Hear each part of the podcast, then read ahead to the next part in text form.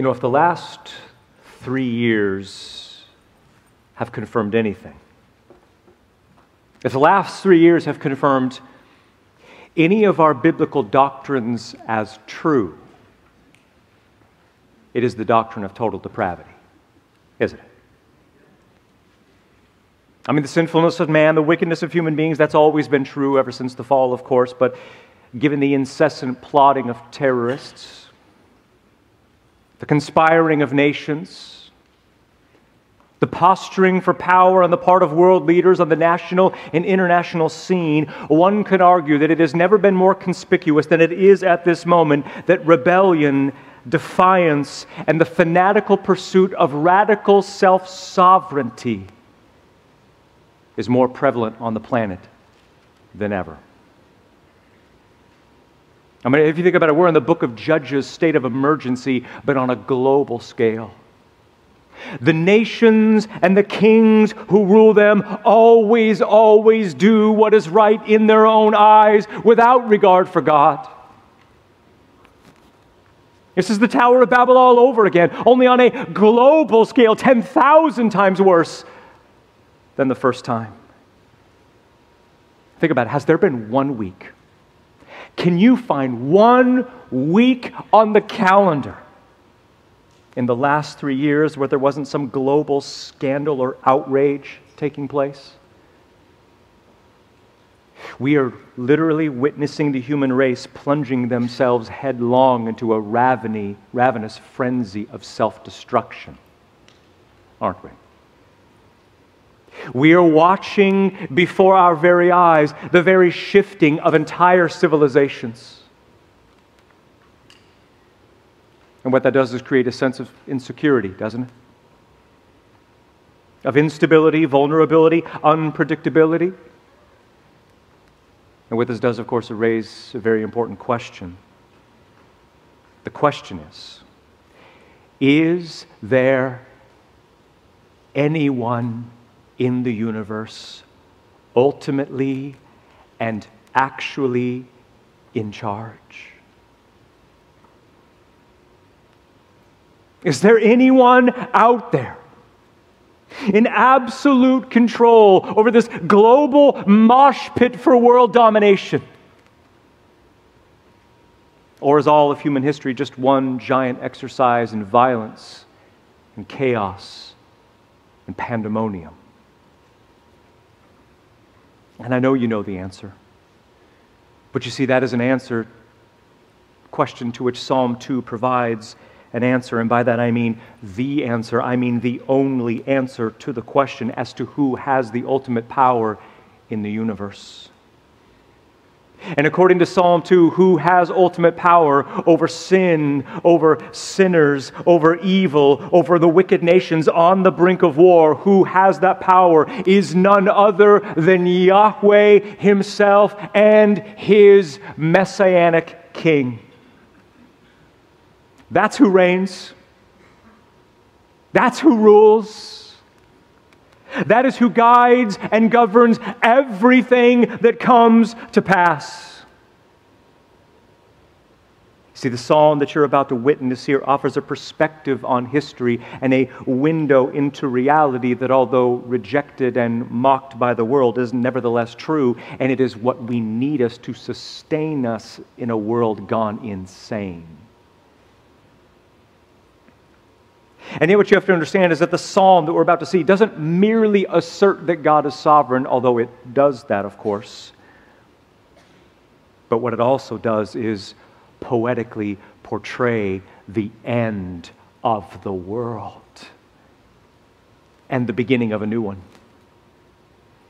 In other words, this psalm, Psalm 2, is nothing less, get this, than a poem of prophecy. It's a hymn of eschatology. It's a 12 verse portrayal of the final chapters of Revelation when Yahweh's king shows up to the planet, shatters the nations, builds his kingdom, and rules the world from a throne in Jerusalem. That is the end of the world. That is where history is going. And that's where we're going this morning. And we're talking about what this weekend? We're talking about the fear of God, aren't we? What it means why it matters, how it's produced in the soul, and that it's not merely one possible good alternative of how to respond rightly to God, but that it is all of the responses to God, the appropriate responses to God, summarized and woven together. Fearing God is at the center of what authentic faith in God really is. It's not faith unless you fear Him. You see, the burden that I have this weekend is that we understand together the beautiful complexity of all that it means to fear God. And the reason why Psalm 2 is part of the lineup this weekend is because contained in this psalm, listen to this, contained in this psalm is one of the most piercing and penetrating and clarifying insights in the Bible as to what the fear of God even means. It's in the psalm. All of our emotional objections and reactions against the fear of God are both silenced and answered by Psalm 2, verse 11, when it commands human beings to serve Yahweh with fear and to rejoice with trembling. Do you hear the juxtaposition of those things? Serve, fear, rejoice, and tremble. You know what that is? That's, that's a theology of fearing God in one verse. It's all there. In fact, that's a definition of what it means to be a believer. That defines and describes what a relationship with God even looks like. And that's contained and what I'm arguing is a prophetic poem that displays the arrival of the king to come back and take back the planet that's rightfully his and make all things be the way they ought to be. So, to prepare you for what you're about to see, let me ask you some questions, beloved. What troubles you this weekend? What ails you this weekend? What haunts you this weekend? What, what preoccupies you in those secret moments? Because it goes without saying, doesn't it, that the last three years alone have furnished plenty of material that is disturbing and troubling and unsettling and, and terrifying. And yet, and yet, when we rightly consider who God is and what He has planned for the end of the age, all of a sudden we find that the fears which were previously so crippling to us fade into oblivion. That all the courage to face the unknown, and the greatest terrors of a fallen world come not from an inner spring of moral resolve, but from a clear perception of true reality, namely that Jesus Christ will return and make things right in the world. And with raw, delicious power, that's exactly what Psalm 2 portrays and displays. Look together with me at Psalm 2. I will read the text, verses 1 through 12. Why do the nations rage? And why are the peoples plotting in vain? The kings of the earth shall take their stand, and the rulers shall conspire together against Yahweh and against his Messiah. Let us break apart their bonds, and let us cast away their cords from us. Ah, but the one who is sitting in the heavens shall laugh. The Lord shall scoff at them. Then he shall speak to them in his anger, and he shall terrify them in his fury. As for me, I have installed my king upon Zion, my holy mountain. And then you notice the speaker changes in verse 7 to the Messiah, the anointed one. I will tell of the decree of Yahweh. He has said to me, You are my son. Today I have begotten you. Ask from me, and I will give the nations as your inheritance and the ends of the earth as your possession. You will break them with a rod of iron. You will shatter them like earthenware. And now, O kings, be wise. Take warning, judges of the earth. Serve Yahweh with fear and rejoice with trembling. Literally, kiss the Son, lest he become angry and uh, become angry and you perish in the way, for his wrath shall soon be kindled. How blessed are those who take refuge in him. I want you to see from this text four acts. Four acts in the drama of history that fill us with courage as we wait for the kingdom to come. Four acts in the drama of history, the drama of redemption that fill us with courage as we wait for the kingdom to come. And we begin with Act One. Act One, which I'm calling the ludicrous attempt at autonomy. The ludicrous attempt at autonomy. The psalm begins with a bang in verse 1, or should I say it begins with rebellion. Look at the text. The poet opens with a question Why? Why do the nations rage? And why are the peoples plotting in vain? What is the writer describing? To, to what does he refer? Because this sounds bad. This sounds like a bad thing, and it is a bad thing, but he gets more specific in verse 2. Notice, the kings of the earth shall take their stand.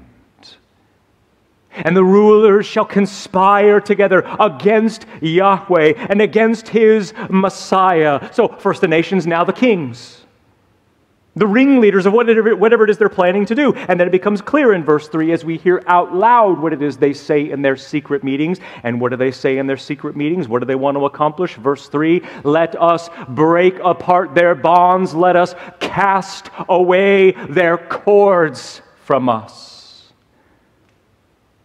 And there it is. The scene is now set, and what we have in our hands is a good old fashioned mutiny, isn't it?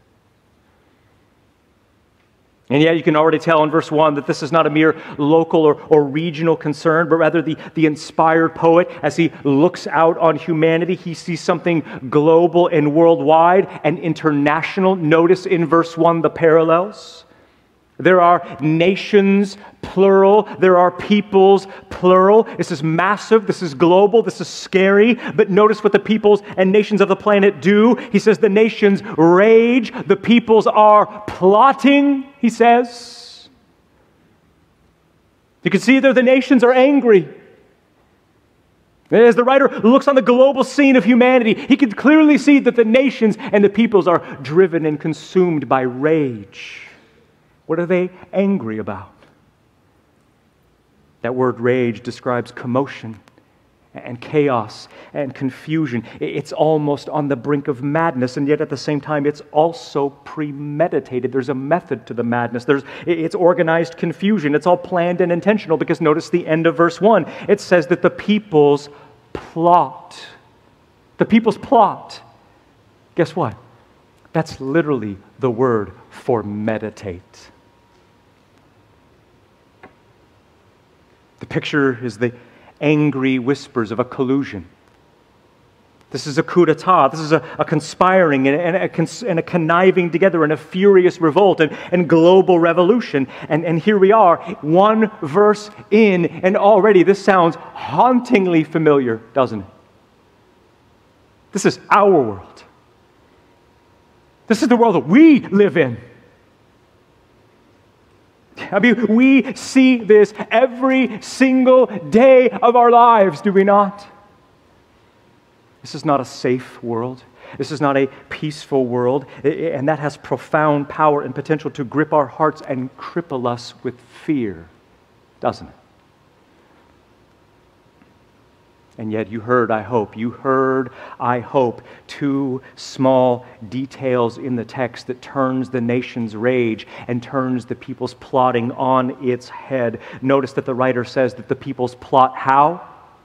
The people's plot in what way? How does he describe it? The people's plot in vain. This is vain. What does that mean? That means this is doomed. This is never going to work out. At the outset, he wants us to know this is not going to turn out well for them. These plans are silly. These are stupid. This is insane. Uh, this is, this is suicide. And the reason why it's suicide is because their outcome is inevitable. As we're about to see later in the psalm, the most violent expressions of mutiny by the godless nations will result in nothing except to be the means of their own destruction. Which is why he puts verse 1 in the form of a question Why? Why are the nations doing this? Why do they rage? Why do they plot in vain? It's a rhetorical question. He's not looking for information. He's throwing up his hands, shaking his head. He, he's incredulous. He's astonished. This is insane. This is irrational. This is ludicrous. What? What is ludicrous? Look what he says in verse 2. He specifies the kings of the earth shall take their stand and the rulers shall conspire together against Yahweh and against his Messiah. Oh, I get it now. Now it makes sense. The reason for the rage and the point of the plan was opposition against Yahweh and his anointed one. I get it. His anointed one, literally, Mashiach Messiah. You see, this isn't just a global rebellion we're talking about, this is the ultimate rebellion. This is all the nations and all the peoples and all the kings and all their rulers who lead them going all the way up in their opposition against the very one who sovereignly rules it all, namely Yahweh and his Messiah. And again, notice the parallels. Hebrew poetry, it doesn't use rhyming and timing, it uses parallelism. Notice in the text there are the kings of the earth and there are rulers. And what do they do? They take their stand and they conspire. The nations and peoples of verse 1 are led, represented by their kings and rulers. And when it says the kings shall take their stand, guess what? That's a military term. This is hostile. This is battle. This is war. This is literal war against the highest level of leadership in the entire universe. Because notice, notice the kings and rulers, they will war and conspire against Yahweh and against his Messiah, the, the dual object of their rage. And what is it exactly that they desire? What do they want? What do they say in their board meetings? Look at verse 3. The rallying cry that binds them together in a unity of a mutiny. They say, Let us break apart their bonds. Let us cast away their cords from us. That's our declaration of independence, isn't it? A repudiation of divine authority they feel enslaved and constrained and shackled and chained, not by literal chains, of course, but by what God has spoken and revealed in His holy word. What he declares in Holy Scriptures, it chafes them, it condemns them, it exposes them. The truth is the nails on the chalkboard of their consciences, and therefore their violent is both their, their response is both violent and unanimous. They, they rally one another up in a, a frenzy of insurrection. Let us break apart their bonds, let us cast away their cords. You can hear echoes of Babel there. And what this is, you understand, this is nothing less, nothing less than the untamable impulse to be free. To do what they want, to do what they please, to, to free, the, to rule themselves as their own authorities. This is, you understand, the universal idolatry of autonomy, that deep seated lust for self sovereignty. And yet again, freedom from whom? Uh, autonomy from whom exactly?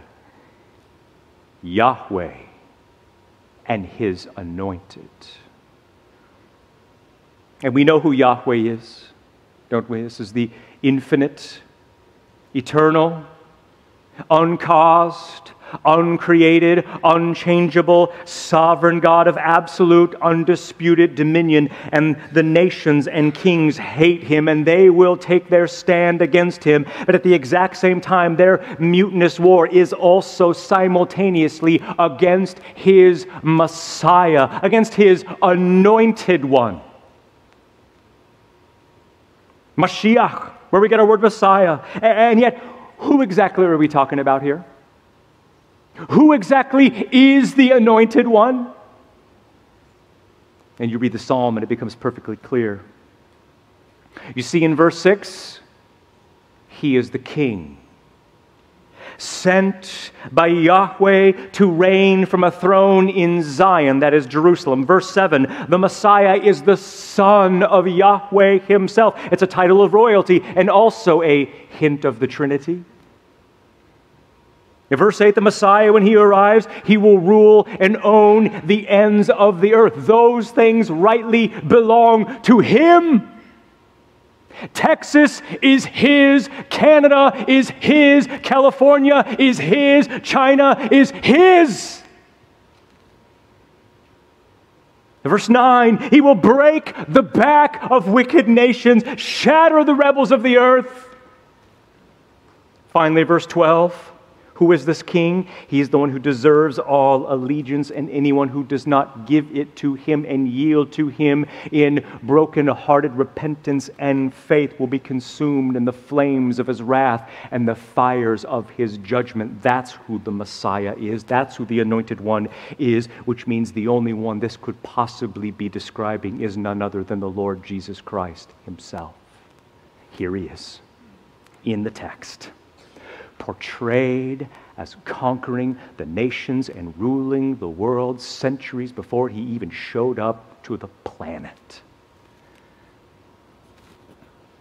In fact, I am persuaded I am persuaded on exegetical and theological grounds that the insurrection in verses 1 through 3 does not necessarily or only describe generally how people respond and react against God. Rather, I believe this to be prophetic of a particular rebellion coming in human history. I believe verses 1 through 3 is prophetic, it is eschatological. What I mean is, I am persuaded that this here, what we're seeing, is the confederation of godless kings described in Revelation 17 and 19, who, under the reign of the Antichrist, will unite together and take their stand against Jesus Christ. And you know how that's going to go. So the psalm is not just poetic, it is prophetic. It's prophetic of the war waged at the end of the age, of which Jesus Christ will emerge as the overwhelming victor, which brings us now to Act 2. Act 2 the confident response of sovereignty. The confident response of sovereignty. Because what about God? How will God respond to the greatest mutiny and insurrection and sedition in history? How, how will he respond? Will he nervously bite his nails? Is he going to lose sleep over this? Wring his hands together, down another scotch, run to the toilet, cross his fingers and hope for the best? None of that, none of that. And yet his response in verses 4 and 5 is nevertheless surprising. Look at the text. The one who sits in the heavens shall laugh. The Lord will scoff at them.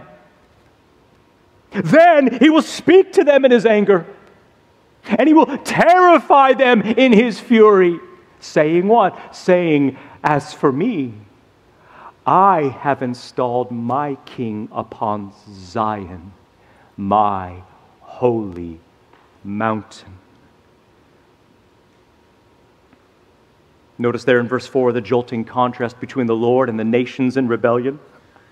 They are on the earth in a fit of rage, a temper tantrum of rage, uh, uh, a tantrum of depravity. The Lord is in heaven, and what does He do? He laughs.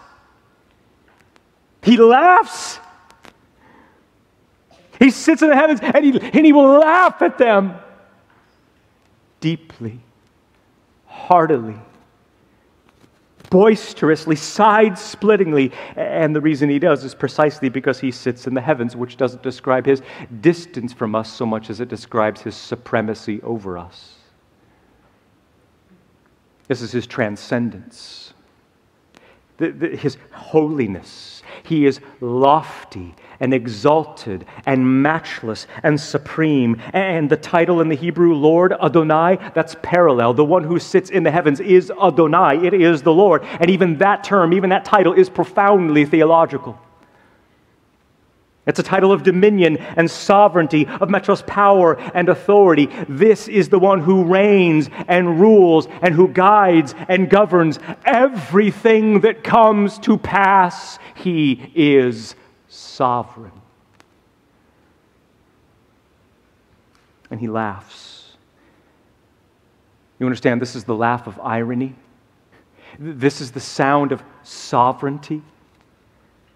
The, the laughter exposes the futility of their mutiny, does it not? His sovereignty is so infinitely lopsided over them, it provides a, a comedic quality to the situation. This is comedy relief, diabolical though it is. And yet his laughter has a bit of a bite to it, doesn't it? Uh, because although Yahweh laughs, he laughs in a darkly comic sort of way. Because verse 4 says, notice, that the Lord will scoff at them. He will scoff at them. The Antichrist and his kings, he will mock them. This is a scoffing laughter. Sneering, sarcastic, holy mockery. It's hilarious only because it's so ridiculous. Wait, are you serious? You're kidding, right? You're going to go to war against me and my Messiah? Oh, that is rich. Oh, that is that is comedic gold. This is hilarious. Thank you. Thank you. I needed that. And that's precisely what the sovereignty of God does, doesn't it? It puts all sin and evil in the world into its proper perspective, doesn't it? Because they say, don't they? They say that, that laughter is the best medicine, but I suggest to you that Yahweh's laughter is the best medicine for the soul because it reminds us that all the earth shaking forces unleashed into the world are unleashed by Him. He is in the control room of the universe, not them. He is the only ultimate cause, not them, not the evil one. All the sins of man and all the schemes of Satan must serve ultimately to advance the kingdom and glory of his Son. Because he laughs the laugh of sovereignty, we can laugh the laugh of faith, knowing that nothing happens in the world except what he has decreed. Do you believe that? That there are no accidents in the world? There's no such thing as karma. There's no such thing as luck. There's no such thing as coincidence. All there is to make sense out of reality is sovereignty. That doesn't take away from anyone's responsibility, doesn't take away from the urgency to evangelize or to preach the gospel or to pray or any of that. We're just saying that's the way it is. And yet, funny though this is in a Gulliver Travels sort of way, all of a sudden the countenance of Yahweh begins to change. He begins to grow stern and severe. The smile now fades and gives way to a fierce and holy rage. Look at verse 5. Then, then he shall speak to them in his anger, he shall terrify them in his wrath. Did you notice the increase of intensity? Speak in anger, terrify in fury. That word fury literally means heat. That's the Hebrew word for heat. Heat. It melts and incinerates its victims. The white, hot, atomic rage of the Almighty, however, will not fall on deaf ears, but instead it will bring the rebel powers of the world to their knees, to their knees, trembling and defenseless and helpless and paralyzed, which of course raises the question, doesn't it? What is so scary? What is so scary? What, what could the sovereign one possibly say that would evoke such a response in a global confederation of wicked kings with state of the art weapons and surface to air missiles and enough nuclear firepower to take out multiple planets, not just our own? And the answer is they might have guns. Yahweh has a king. He is the source of terror. He is the reason for the fear. He will be the worst nightmare come true for these rulers and kings. Look at verse 6. Here is the scary speech of Yahweh. He will speak to them in his anger. He will terrify them in his fury. Here it is I will, but I will install my king upon Zion, my holy mountain. And I know that doesn't sound scary. Oh, trust, trust me, nothing could be scarier because the king, you understand, he is the instrument of Yahweh's wrath. He is the instrument of Yahweh's justice sent to beat the world like a pinata with the bat of his wrath. Notice there in verse 6 three crucial features that we have got to understand. Three features in verse 6 we've got to understand. Number one, there is the action of Yahweh the action of Yahweh. He says, I have installed my king. Here's what's really funny about that is the Hebrew doesn't mean that at all. Installed, it's not what it says. That word is literally the Hebrew word to pour out. To pour out. That's the same word used in the ancient world to describe the pouring of molten metal in a mold to make an image of a deity. The point is, this king will be the very image of God. He is and will be the physical representation, the physical appearance, the physical presence of Yahweh on this very planet. In other words, what this is, is the very incarnation itself. And this is exactly where Paul got his language in Colossians 1:15 when he says that Jesus Christ is the image of the invisible God. The God who is invisible became visible when he came to earth as a man. And then notice number two, the agent of Yahweh. There's the action of Yahweh. Now here's the agent of Yahweh. You see, in his wrath and terror, God will pour out his own image, as it were, send his representative to the earth, and does, and what does Yahweh call him? But a king. He calls him a king, a king who will rule on earth just as Yahweh rules in heaven a king sent by God to the earth to depict him, to represent him, to bring back the planet that rightfully belongs to him. And I just want you to know there are so many theological connections converging here at this moment. This is a theological grand central station. Because you understand, don't you, that the mention of a king points backwards and forwards and all around itself all at the same time? Doesn't it? I mean, to be honest, the mention of a king actually does point all the way back to Adam, who was appointed to be the first king on the planet. Did you know that? He was called to rule and subjugate the earth. But he blew it with his sin and he squandered the kingdom.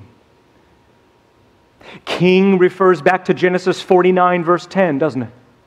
And the king who would be a lion, the king who would come from the tribe of Judah. And it says that all the peoples of the earth would obey him. The mention of king points back to 2 Samuel 7. And the covenant with David, which predicts a king to arise from the line of David, who establish an eternal kingdom on this planet and rule forever. And this mention of king points all around itself to the prophets, doesn't it? Who also speak of the great Davidic king to come and make things right in the world. And of course, this mention of a king points forward, forward to the Lord Jesus Christ himself, the descendant of David, who confirmed in every way possible that he is, in fact, the king from David's line. Here he is. The one, the entire, the one the, about whom, to whom the entire Old Testament was pointing. And here he is in Psalm 2, sent by Yahweh to restore what Adam lost.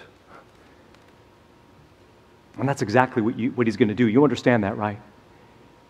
You understand that, that Jesus Christ is a whole Savior, a, a comprehensive Savior he is a cosmic Savior and King who will bring back the planet to its pristine, pre fall, paradise like conditions. You knew that, right? But notice, notice feature number three. There's the action of Yahweh, there's the agent of Yahweh, but then number three, there's the area from which the king will reign. The area. Notice, notice Yahweh says, I will install my king where? On Zion, my holy mountain. Do you know what Zion is? Do you know where Zion is? That's Jerusalem. As in literal Jerusalem, on this planet, not in its current condition, of course. But it will be the capital of the kingdom. It will be the centerpiece of the earth. It will be the gravitational center of the Messiah's reign when he comes to earth, when he arrives, and from which he will rule and subjugate the nations. And so, what that means is that the fulfillment of this psalm, listen carefully, the fulfillment of this psalm is not some ethereal, intangible, heavenly reality out there somewhere the fulfillment of this will be on the very planet that you are sitting right in this moment. Because you understand, paradise was lost on the earth. Paradise will be regained on the earth. And I'm wondering if you're okay with that. I'm wondering if you're okay with that. Eh, what I mean is, most people's conception of the age to come consists in some vague notion of heaven, where we're still trying to shake the lame medieval idea where we play togas, play togas, sit in togas. Wait, did I say this right? What, am I, what words are coming out of my mouth right now? I'm speaking Chinese. All right, we wear togas, we play harps, we sit on clouds. You know that lame medieval image? Not in the Bible. Not in the Bible. What I'm saying is, you need to make room in your theology for geography. You need to make room in your theology for geography. What I mean is, geography is simply theology made visible. What I'm saying is, the fulfillment of all of God's promises and of his covenants demands their tangible, physical, public, literal fulfillment on the earth, on a literal kingdom ruled by the Messiah. And do you feel the hope that's intended by this? I mean, do you see that, that the solution for sin and the, and the greatest terrors of a fallen world are found in this king who will reign upon the earth? We will watch with our very own eyes Jesus Christ single handedly end the reign of terror in the world. We sang last night, God will burn the chariots. What is that, symbolic? No. He will burn the tanks. And we're going to watch him do it. And you understand. You understand what this does, do you not? This frees us. This frees us to live our lives in reckless abandonment to Jesus Christ, knowing that no matter what it is that happens to us, Yahweh and his King will make it right.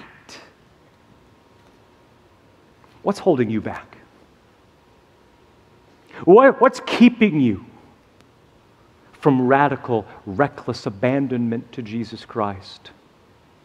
What is it that you are fighting so hard to preserve and that you are so afraid to lose? He is no fool who gives what he cannot keep to gain what he cannot lose, namely the kingdom. Which brings us to Act 3. Act 3, the guaranteed assurance of victory the guaranteed assurance of victory. And here, all of a sudden, all of a sudden, the Messiah speaks. He was spoken about by the kings and rulers in verse 3. He was spoken about by Yahweh himself in verse 6. But here in verses 7 through 9, he, he speaks for himself. And what he reveals, get this, you're not going to believe it. What he reveals is a private conversation between the Father and the Son before the galaxies were made. Look at the text starting in verse 7. The king says, I will tell of the decree of Yahweh. He has said to me, You are my son. Today I have begotten you. Ask from me, and I will give to you the nations as your inheritance and the very ends of the earth as your possession, you will break them. With a rod of iron, you will shatter them like earthenware. You can see it, can't you? The speech of the king is almost an entirely a quotation of what Yahweh said, get this, in eternity past.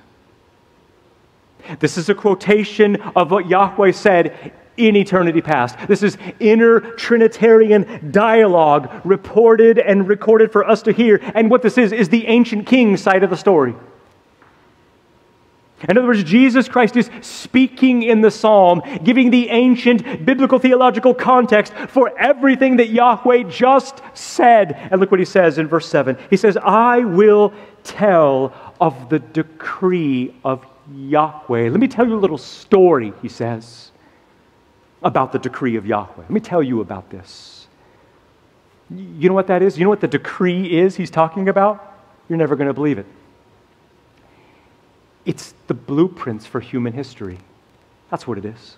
That's what he's talking about. This is the ancient plan before time began. Get this to create a world in which would be sin and evil and sinners who need a Savior. It has to be. It just has to be what he's talking about. In fact, I am persuaded that verse 7 is the one verse version of John 17 in which Christ reveals that all of history is nothing less than the drama of redemption unfolding in the world.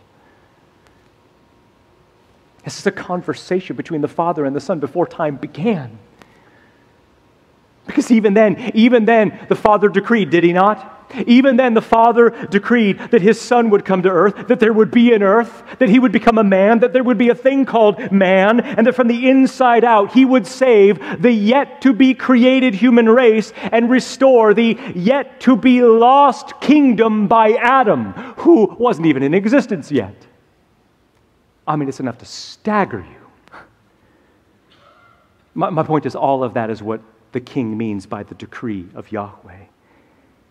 It is the plot of salvation planned and predestined before the universe was made. And if that seems hard to believe, look what he says next. I will tell of the decree of Yahweh. Here it is. What is the decree? Here it is. It's summarized. You are my son. Today, I have begotten you. Meaning what? Meaning royal adoption. Do, you understand? This is royal adoption language. You see, in Old Testament theology, kings were, in a sense, adopted by Yahweh. Did you know that? To be the king was to be the Son of God. The adopted Son of God, who would be the rightful heir of everything Yahweh promised to give him. As the Son of God, the king was the image of God, he was the representative of God. He, he was the mouthpiece of God. He was the mediator to God. And he wielded, in a sense, the limited authority of God on the earth. His authority was limited, not God's, and that's exactly what this is. And so listen carefully. As eternal God, this is crucially crucial for us to get this theologically, as eternal God, Christ was already the divine Son of God forever. But when he became a man, he also became the royal adopted Son of God who would reign as king and be the rightful heir of everything Adam would lose. That's the plan. And what would he inherit that Adam would lose? Verse 8. Still quoting the Father before creation, this is the promised inheritance. Ask from me Ask from me, and I will give to you the nations as your inheritance, and the ends of the earth as your possession. What a stunning transaction. Can you see what's happening here? Before the universe was made, God the Father offered his Son a gift. Isn't that interesting? That human history that, that the planet and the universe exists as the result of a Trinitarian gift exchange between the Father and the Son before time began. Who knew? The Father offered a Son a gift, and the gift was nothing less than the yet to be created nations and the yet to be formed ends of the earth as his inheritance, as his possession. And what this is, is the very kingdom that would be lost by Adam. The Son would arrive to the planet, take the form of a man, and retrieve that rebel kingdom and bring paradise back to earth. You understand, this is where history is headed, don't you? This is the plan. This is always the plan, namely, a sovereign global kingdom of the Messiah over the nations of the earth. And yet, you know what they say, don't you? They say that you should never bring a knife to a gunfight. And yet, it doesn't matter what you bring to the fight against the great high king because no matter what you bring, you're going to lose and you're going to lose everything. Because when the royal son comes to claim his throne, he's coming for combat. He's coming for conflict. He's coming for battle. He's coming for war. He's coming with weapons in his hand, and he will shatter the nations and bring them into subjection. Look at verse 9, still quoting the Father I will give you the nations. All the ends of the earth will belong to you. Here it is. You will break them, you will shatter them like earthenware. Notice again the parallels. I love Hebrew poetry. Broken on the one hand, shattered on the other like fragile gra- glass. And yet you notice that the instrument, notice the instrument that the king will use to break the nations. It's a scepter made of iron, a scepter made of iron. Normally that's just an image of royalty, right? But here it is transformed, isn't it, into a weapon, a battle mace. All who defy the king will be shattered in the day of his wrath. This is not going to end well for them. This is what one writer called irreversible devastation. And he will break them with a single blow. You understand, verses 8 and 9 is why he asks in verse 1 why? Why are you, why are you doing this? Why are you planning this? Why, O nations? Why, O kings? Why, Xi Jinping, are you doing this? Why, Vladimir Putin, are you doing this? Why, O American government political leaders, do you want more and more power for yourselves? Can't you see everything you lie and steal and kill to obtain will be taken from you in the day of the king? The nations are His. The world is His. The kingdom is His. And all those in rebellion, when He arrives, He will break and shatter with violent force, and no one will weep for them. I think it's very interesting, though not surprising at all, that Revelation 19 quotes this very verse. Verse 9 is in Revelation 19, the second coming of Jesus Christ, not, not a surprise at all, which puts Psalm 2 in an eschatological context. You understand this is prophecy, a poem of eschatology. And so you see what this does, don't you? What eschatology does for our lives for our very souls. You see what it does, do you not? It, you, you see the stability and the security that this text brings to the soul in a world of chaos and fear, don't you? You understand eschatology and previews of the kingdom are never ever given in the text merely to tickle our intellectual fancy, but rather they are given by God in the text as a means of survival. That's why eschatology is in the Bible, a means of survival. You see, to be sane and not lose our minds in a world of chaos and fear, we have to have what I call kingdom reflexivity. Kingdom reflexivity. What does that mean? What I mean is every time we have to develop a theological reflex in our souls that every time we hear something sad or scary or crazy or ugly in the world, which is all the time, we must reflects and react and remember the kingdom when things will no longer be that way ever again. That's what we must do. We must transpose the terrors of today with the triumphs of tomorrow. We must juxtapose the horrors of today with the happiness of the future. We have got to turn off the news. It really doesn't help you to be that informed. We have to turn off the blog, shut down the TV, turn it off, and open the sacred text and read eschatology. What we need is not more news, we need more good news of eschatology. When the planet will be reclaimed, which moves us finally to Acts 4, Act 4.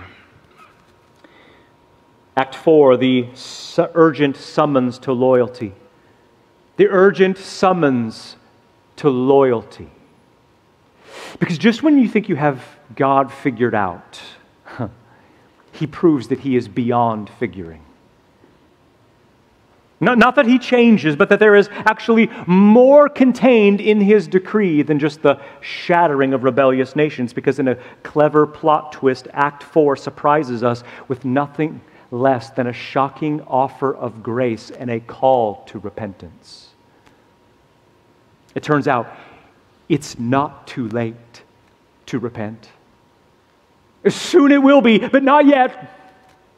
Not yet, there, for, for, for in a surprise ending, even though Yahweh laughs at his foes and scoffs at his enemies, his arms are still held wide as he offers the possibility of escape. And all of a sudden, the scene fades to back, black. The, a single spotlight shines on the stage, and out from behind the curtain, the sacred poet of the psalm itself reveals himself. And what he gives is not mere disinterested commentary, but even a summons. And should I say, a gospel summons? He begins in verse 10. And now, O kings, be warned. Take, take counsel, O judges of the earth. Notice, notice the parallels. Kings, be wise. Judges, be warned. Think it through. Think long and hard what you are planning on doing. Take a long walk by yourself and consider consider is this really going to be worth it in the end? Short-term gain for long-term destruction. This is never going to work out for you. Time is running out for you and and although although you are not a world ruler, you or someone you love might be in the same predicament. Maybe you or someone you love is also on the suicidal path of self sovereignty and autonomy. You should show them the psalm. If this is you, you should read the psalm again and consider this is not fiction, this is real.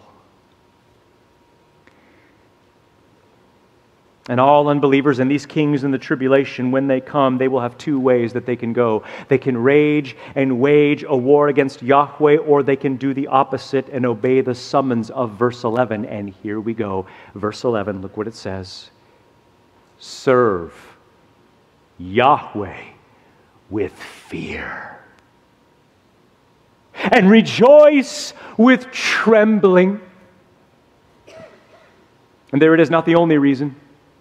But the reason why I'm preaching Psalm 2 at this conference to get to this verse right here, because you understand what this is, is an entire theology of fearing God in one verse. It perfectly captures all the beautiful and seemingly irreconcilable tensions of what fearing God even means. Again, you can see the parallels. There is serve and rejoice, those are a pair. Fear and trembling, those are a pair and you put it together, and what you have in verse 11 is the most complete and robust definition of fearing God in the entire Bible.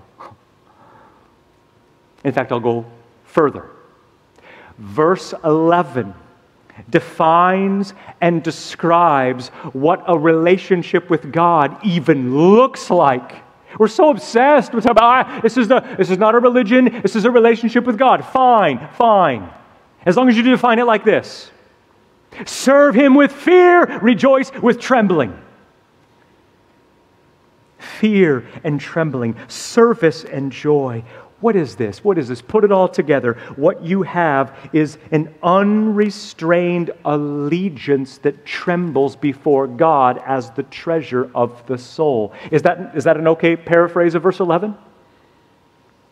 Unrestrained allegiance to God as the treasure of the soul that trembles before God as the treasure of the soul. That's a definition of faith. That's what it means to believe. And, and faith is defined as fear, service, joy, and trembling. Incredible.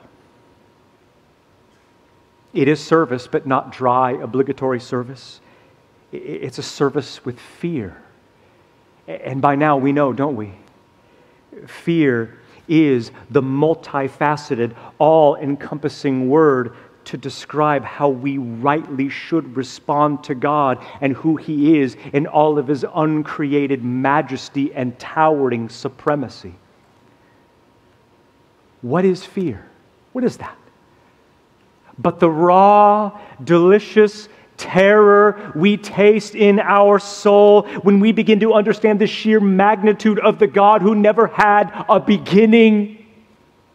What is fear but to tremble before God as the treasure of the soul? Which is exactly what the second half of verse 11 says Serve Yahweh with fear, rejoice with trembling. Rejoice with trembling, joy and terror, exhilaration and trepidation, delight and dread, all at the same time. Where, I ask, are the gospel presentations that use this as the summons? How many mushy, cordial, accommodating, pandering, user friendly sermons must pastors preach to try to make God likable before they grow a backbone and call sinners to serve with fear and rejoice with trembling. One writer called this the staggering paradox of fear filled jubilation. It's exactly what this is. That's what it means to be a believer. And what I love about verse 11 is that it does so many things all at the same time. It does so many things all at the same time. It, it, it, brings so much clarity to our lives, doesn't it? Verse 11 explains and exposes the ultimate root of our sin, doesn't it? If you think about it, it totally does. All sin, unrepentant and unkilled in our lives, is the result of the fact that we have forgotten that in even our most secret moments, God is there in the totality of his being. And yet, verse 11 also describes the, the direction of our lives, the mission of our lives, doesn't it? This gives us the mission of our lives. And the mission of our lives is not first evangelism, nor is it ministry, nor is it providing for our families. Rather, your first and most important mission of your lives, in fact, the most loving service that you can render to another human being, is to get your soul staggered by the supremacy of God from the pages of Scripture. That's the most loving thing you could do for another human being. You do that, you will make your church different. You do that, you will reach lost people. You do that, you will love spouses and shepherd your children. Not perfectly, not the way you need to right away, but you will do that. You understand, don't you? The secret to a thriving soul is not to avoid thinking deeply about God, but to push ourselves deeper than ever into who God is. Because if, the, if fearing God is the goal of our lives, and it is, if the meaning of our lives is to rejoice and tremble in God, and it is, then we must remember that the fear of God is cultivated by the majesty of God, seen and savored in the Word of God. And yet, and yet, we haven't forgotten about the Son have we? We haven't forgotten about the Son, the centerpiece of the psalm. I'm almost done here. The centerpiece of the psalm, the centerpiece of all history. And yet, what these kings and these rebels throughout history, they have to understand is that all authentic repentance and faith, if it's truly real, will be expressed in allegiance to this king. In other words, if you want to avoid taking an iron scepter to the teeth and getting your head shattered like glass, you have but one alternative. You must kiss the Son. Look at verse 12. The final summons kiss the Son lest he become angry and you perish in the way, for his wrath may soon be quickly kindled. How blessed are those who take refuge in him. Kiss the Son, he says. Sadly, some versions smooth that out to be do homage to the Son. But, but the word here is kiss. And there's different kinds of kisses in the Bible. There's the kiss of peace, there's the holy kiss, there are the kisses in the book of Song of Songs, and then there's, of course, the Judas kiss, and there's this right here. And what is this kiss but an affectionate display of unrestrained allegiance? This kiss is a submission with affection. It's a loyalty to his royalty with longing and delight, an allegiance that yields in glad hearted surrender and joyful acquiescence to the king. Refusal to do this, however, will incur only the wrath of the king. The penalties are enormous. Look what he says Kiss the Son, lest, lest he become angry and you perish in the way for his wrath will soon be quickly kindled. The terms are clear, aren't they? This king will be your highest treasure, or he will be your enemy. He will be your highest allegiance or he will be your judge. You give up all or you lose everything. But it doesn't have to be that way. It doesn't have to go down that way. There is another way to go. For a limited time only, there is a blessed and beautiful alternative. A, a, window, an opportunity, a window of soteriological opportunity to trust and take refuge in the Son. Look at the last phrase Blessed are all those who take refuge in Him. And there it is. There is a safe place from the wrath of the Son, and it is the Son Himself. He is the only hiding place from His own wrath. You try to run away from him and hide, there will be no place to hide. He will hunt you down and find you, but there is a safe place from the wrath of the Son, and it is Himself, the hiding place of His own wrath. And so, if you haven't done so, if you haven't done so, you need to come to the King of Kings. You need to take refuge in the wings of the King of Kings, hide in the shadow of the King of Kings, who not only died for sinners in their place, but when he returns, he will make all things be the way they ought to be. Let's pray.